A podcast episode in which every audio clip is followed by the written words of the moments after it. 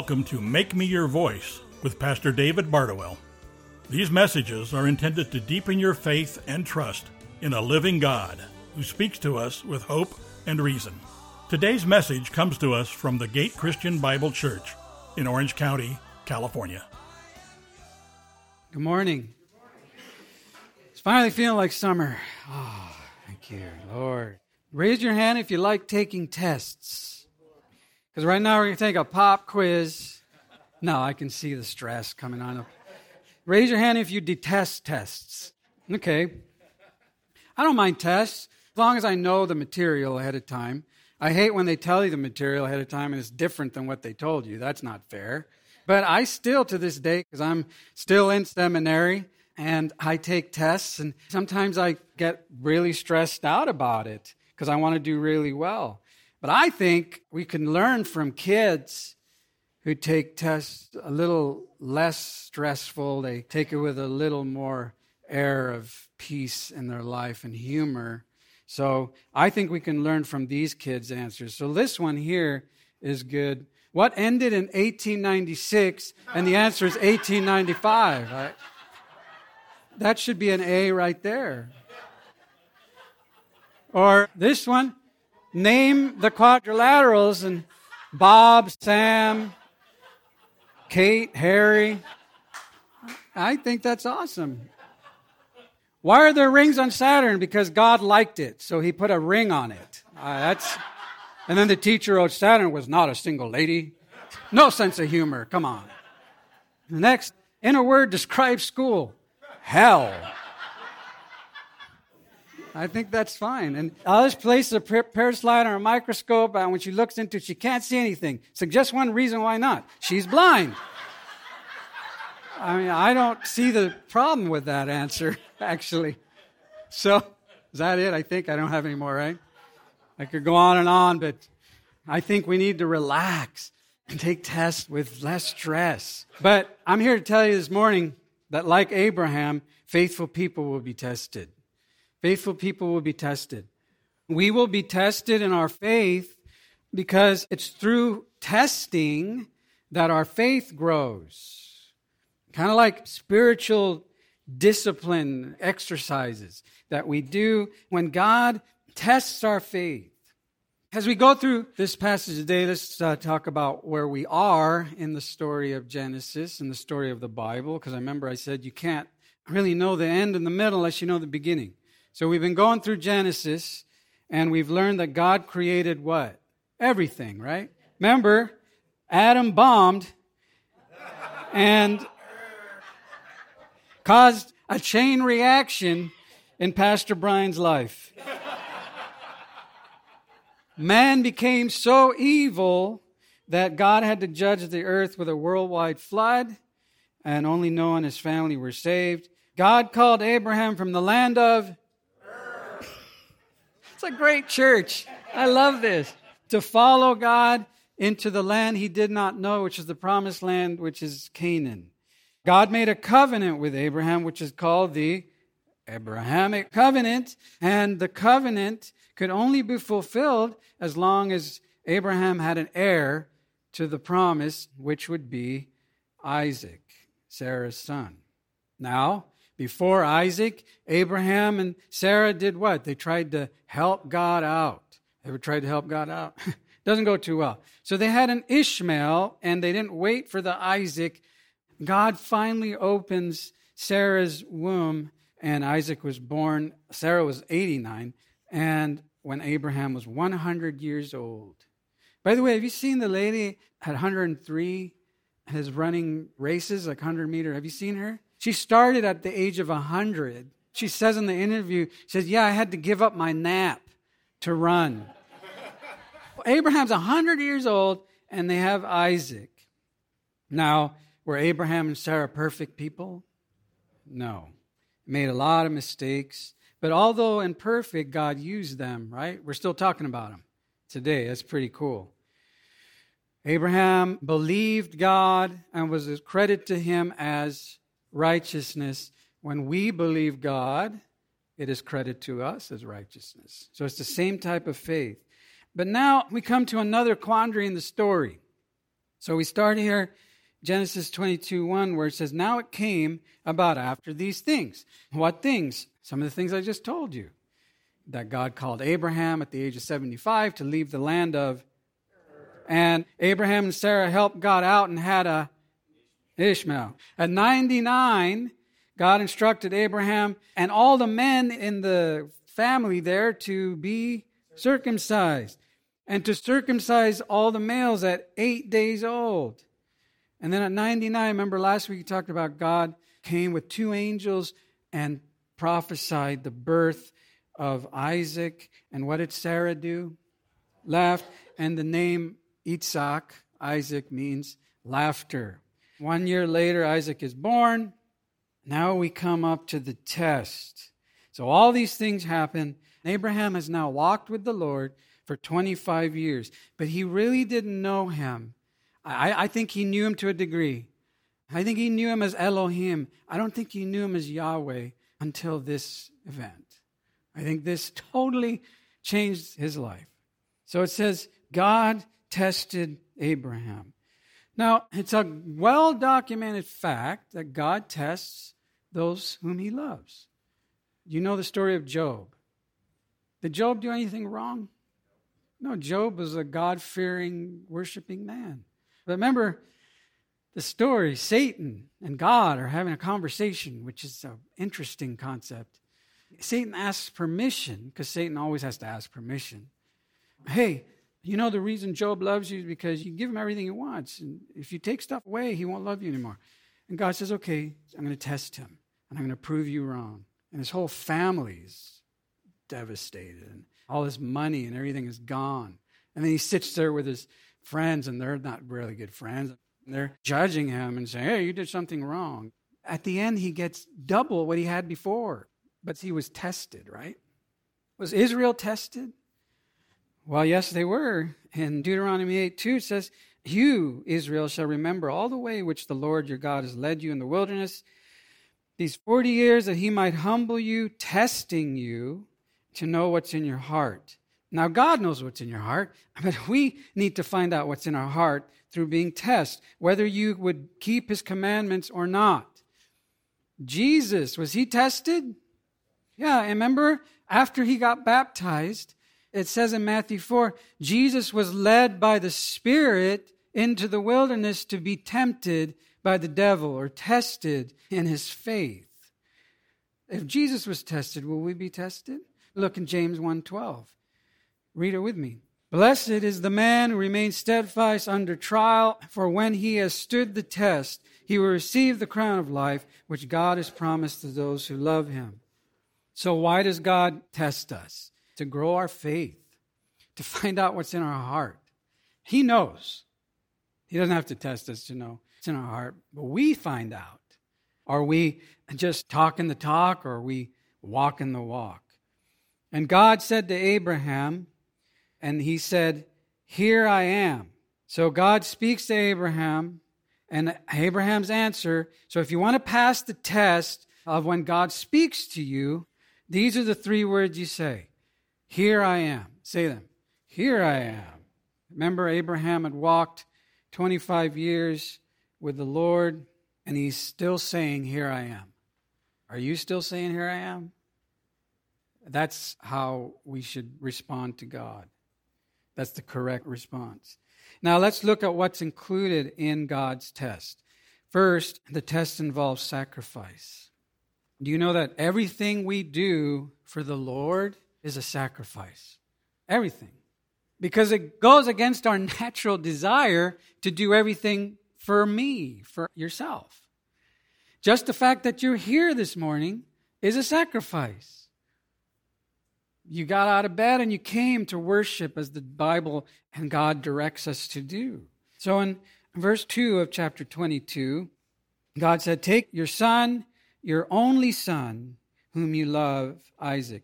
Now, the verbiage in the text in here is very familiar. If you know anything about the New Testament and how God refers to his son Jesus, you'll understand. Look at Luke 3:22 when Jesus was baptized. The Holy Spirit descended upon Jesus in bodily form like a dove, And a voice, the voice of the Father, came out of heaven and says, You are my beloved Son. So God says to Abraham, Take your beloved Son. And in John 3:16, the most famous verse in the Bible, read it with me. For God so loved the world that he gave his one and only Son, that whoever believes in him shall not perish but have eternal life. That word in the Greek, one and only, is monogenes. If you looked at it, it looked look like monogenes. It's the one mono of a kind. One of a kind. And so one and only is in reference to Jesus Christ being one of a kind. And whoever believes in him will not perish. And so God says to Abraham, What? Take your one and only son, one of a kind. Did Abraham have more than one son? So is God just dissing Ishmael? No. Ishmael got blessed. He had 12 nations, which became the Arab nations. But we're not talking about a number, we're talking about a kind, okay, our value. In 1 John 4 9, so this is how God showed his love among us. He sent his one and only Son into the world that we might live through him. So when we're going through this passage, I want you to see the text as very familiar, that term one and only Son. As God the Father sacrificed his one and only Son, Abraham was told to do the same. Now, God has many sons, and we talked about the word we are all sons. We're adopted sons because we're all heirs to the promise of the new covenant through Christ. But Jesus is the one and only, he's one of a kind. He's the God man. We are not like that, but we are his sons.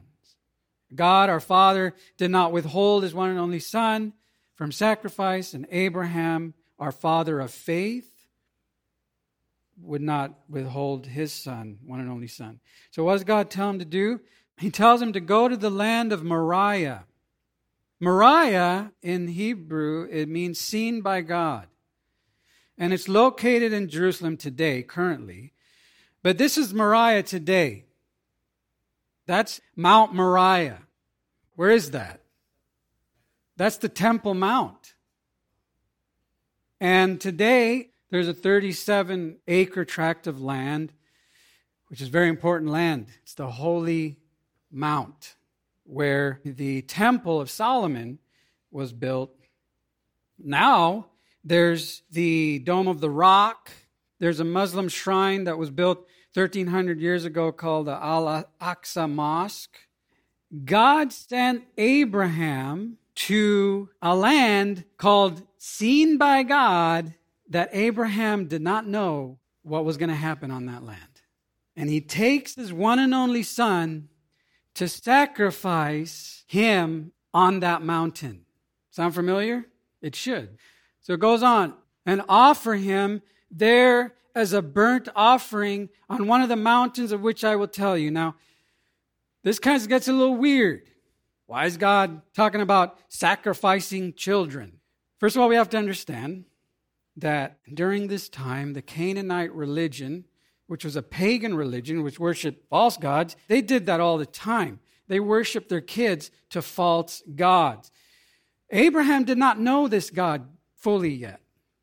So he's like, oh, okay, I guess God just wants me to do what the others are doing.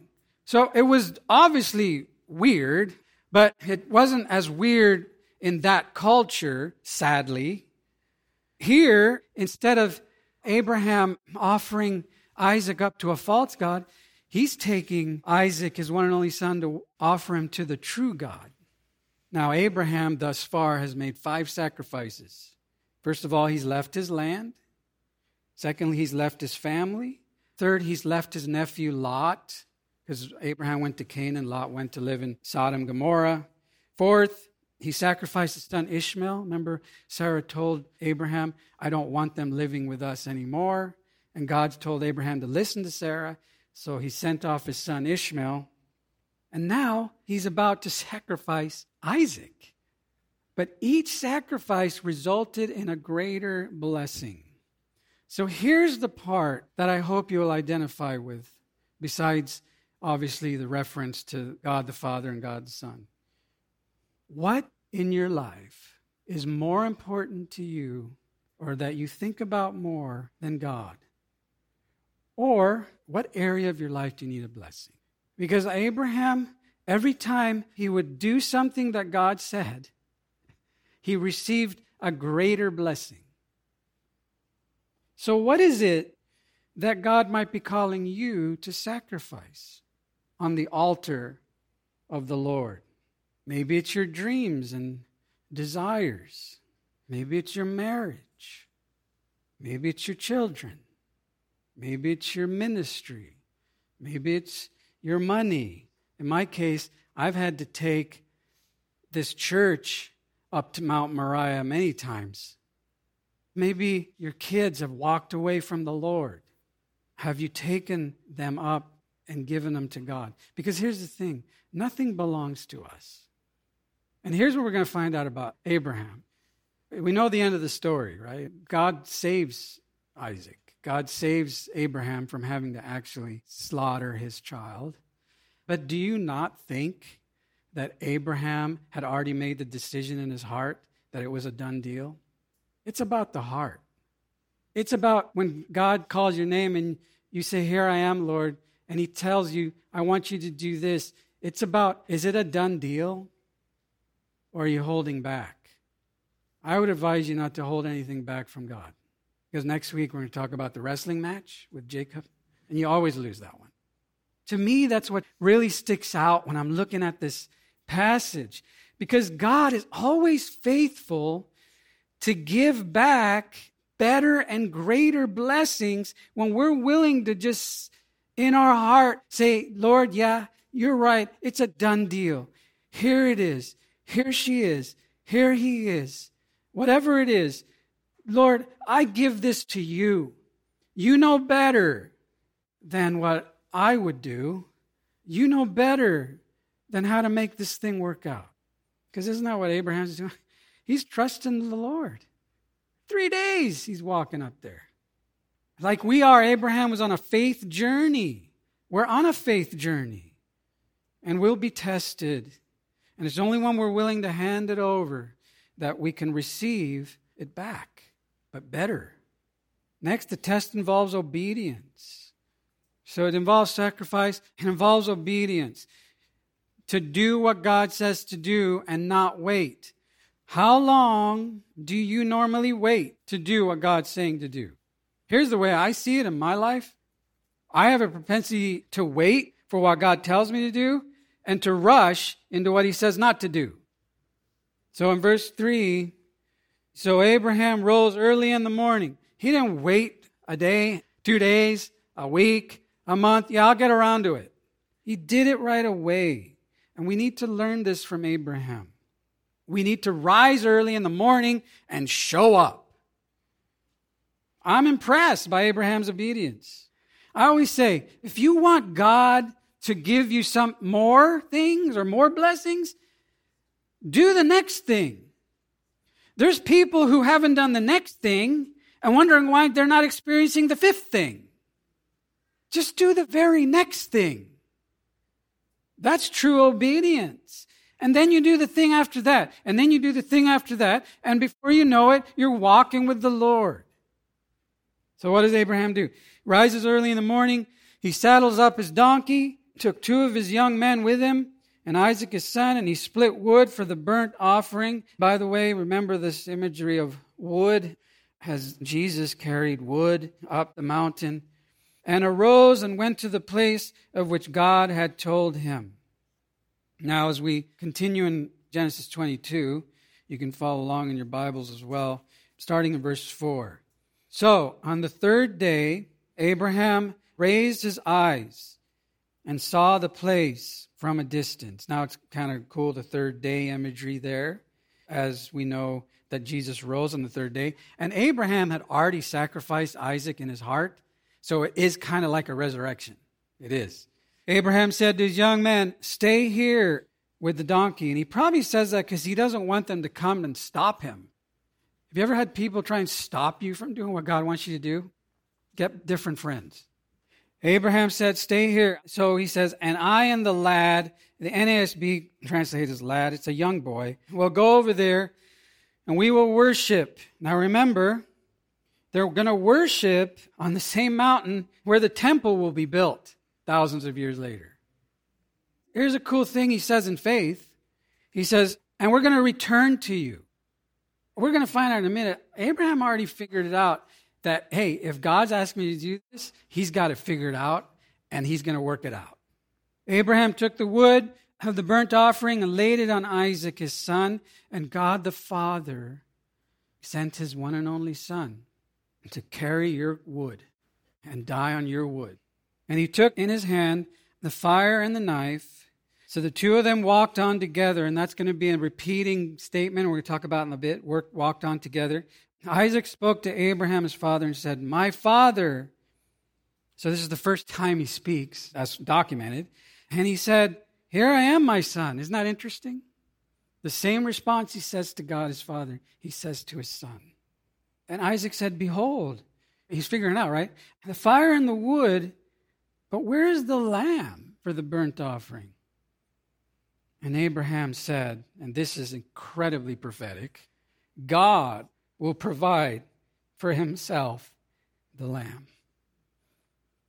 What does John the Baptist say when he sees Jesus, the Christ? The Lamb of God who takes away the sin of the world. The two of them walked on together. And here's such an important part of this.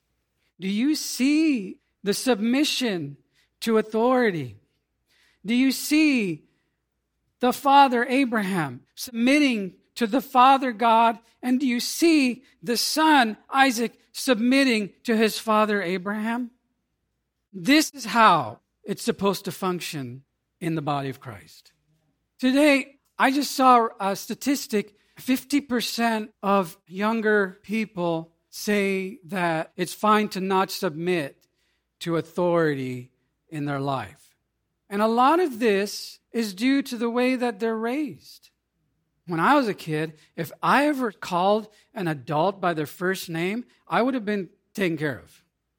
If I ever would walk up to someone in authority and call them by their first name, instead of saying, Thank you, officer, pastor, teacher. You know, I'm in seminary. And by the way, just a praise report. I don't know if you've known this is a long time journey been going on, but it looks like I'm finally getting into the PhD department. So yeah, but God has been faithful. I'm telling you. There should be a lot of other things I got to do, but God just has favor on this. So I always say PhD at my age stands for physically dead. But uh, but to this, when I email my professor, I don't call them by their first name. I call him Doctor such and such because it's the position. It's respect for the position. It's respect for the office. There is just lack of respect.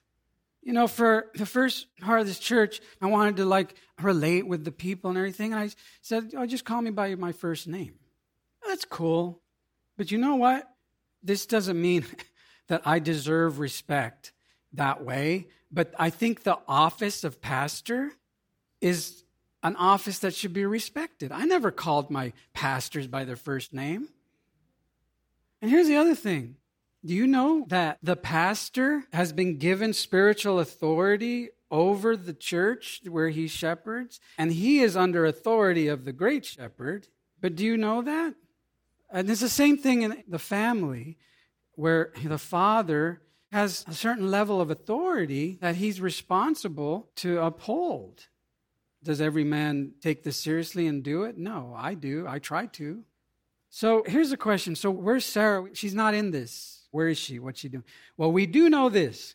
Remember last week where Sarah referred to Abraham as my Lord? Does Abraham deserve to be called Lord? I mean, he's a mess up. He basically just let her lie and actually told her to lie.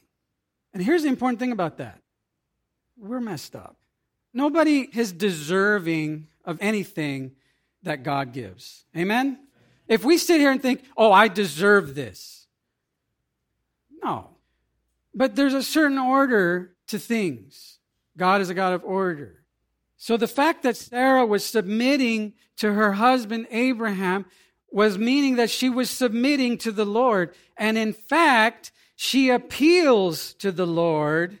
Women, did you ever appeal to the Lord for your knucklehead husband? I know my wife does. I tell her, please, I'm a knucklehead. Deborah, what was that definition about the submit?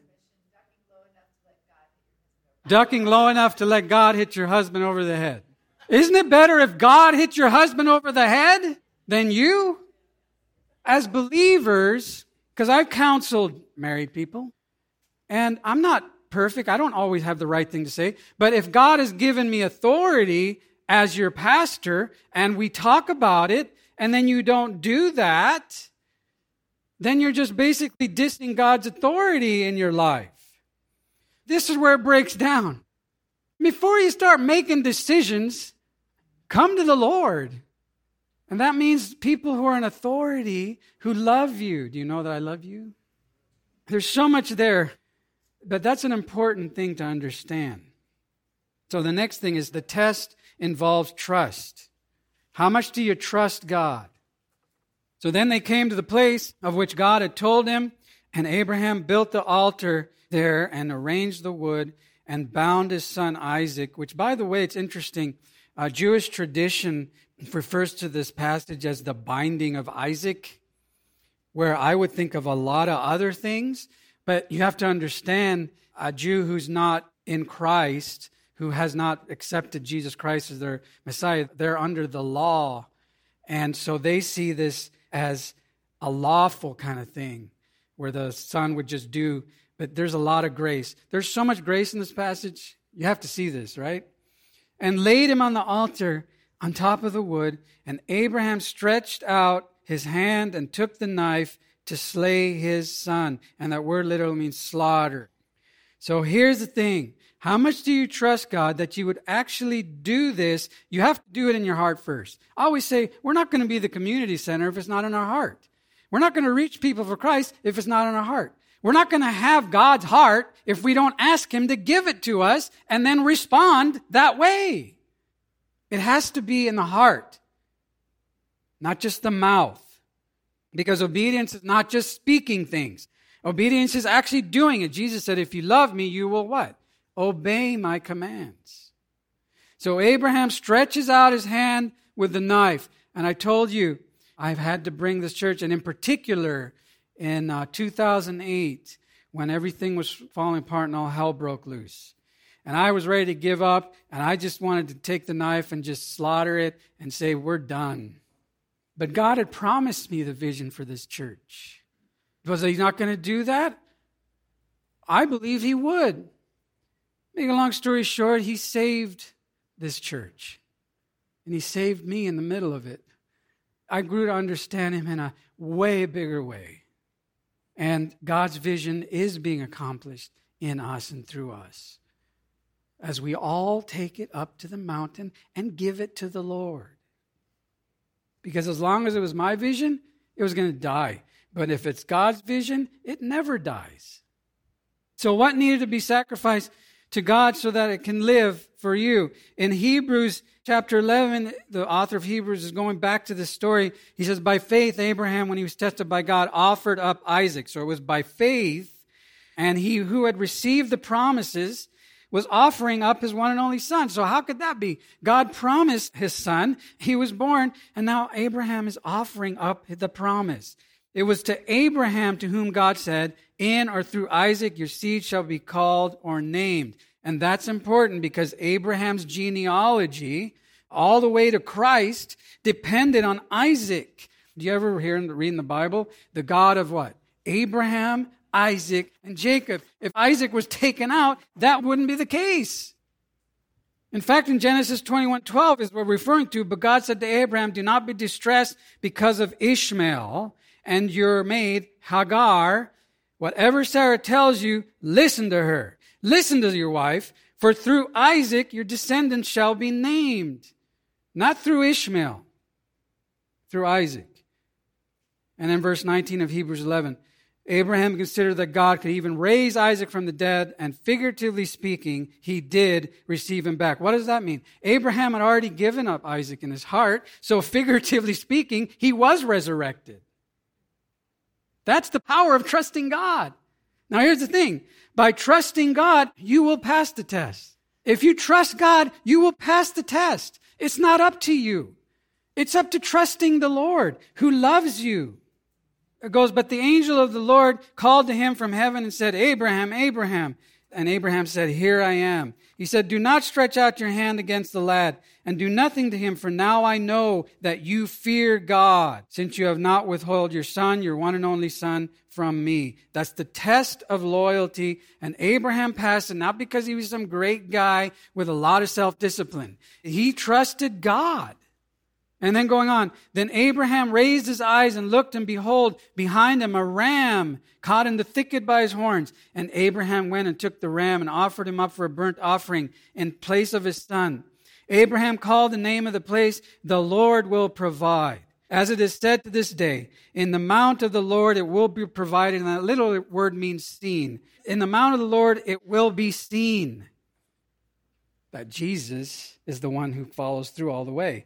An angel of the Lord called to Abraham a second time from heaven and said, By myself I've sworn, declares the Lord, because you have done this thing and have not withheld your son, your only son. Indeed, I will greatly bless you, and I will greatly multiply your seed as the stars of the heaven, as the sand which is on the seashore, and your seed shall possess the gate of their enemies, which means you are going to possess the land, and the gate is Jericho. And then later down the road, Israel is going to take the land.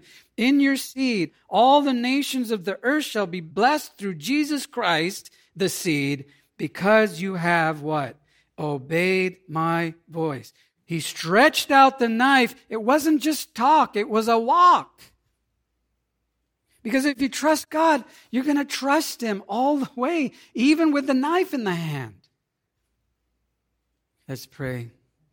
That was the day Abraham came to know God, not as Elohim, but as Yahweh, the one who saves.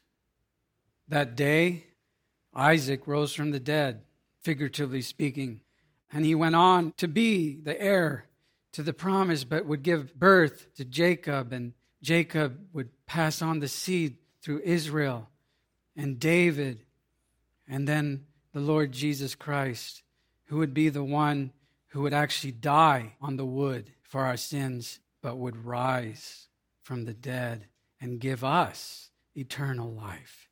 And now that we have received that eternal life, we walk in the eternal life. So, what is it in your heart? What is it in your life that you need a resurrection? As our heads are bowed, whatever that is, I want you to picture putting it in your hand and holding your hands out to the Lord. And in your heart, you say, Lord, I give you this, whatever it is. Lord, in my heart, it's a sacrifice. Please raise it from the dead.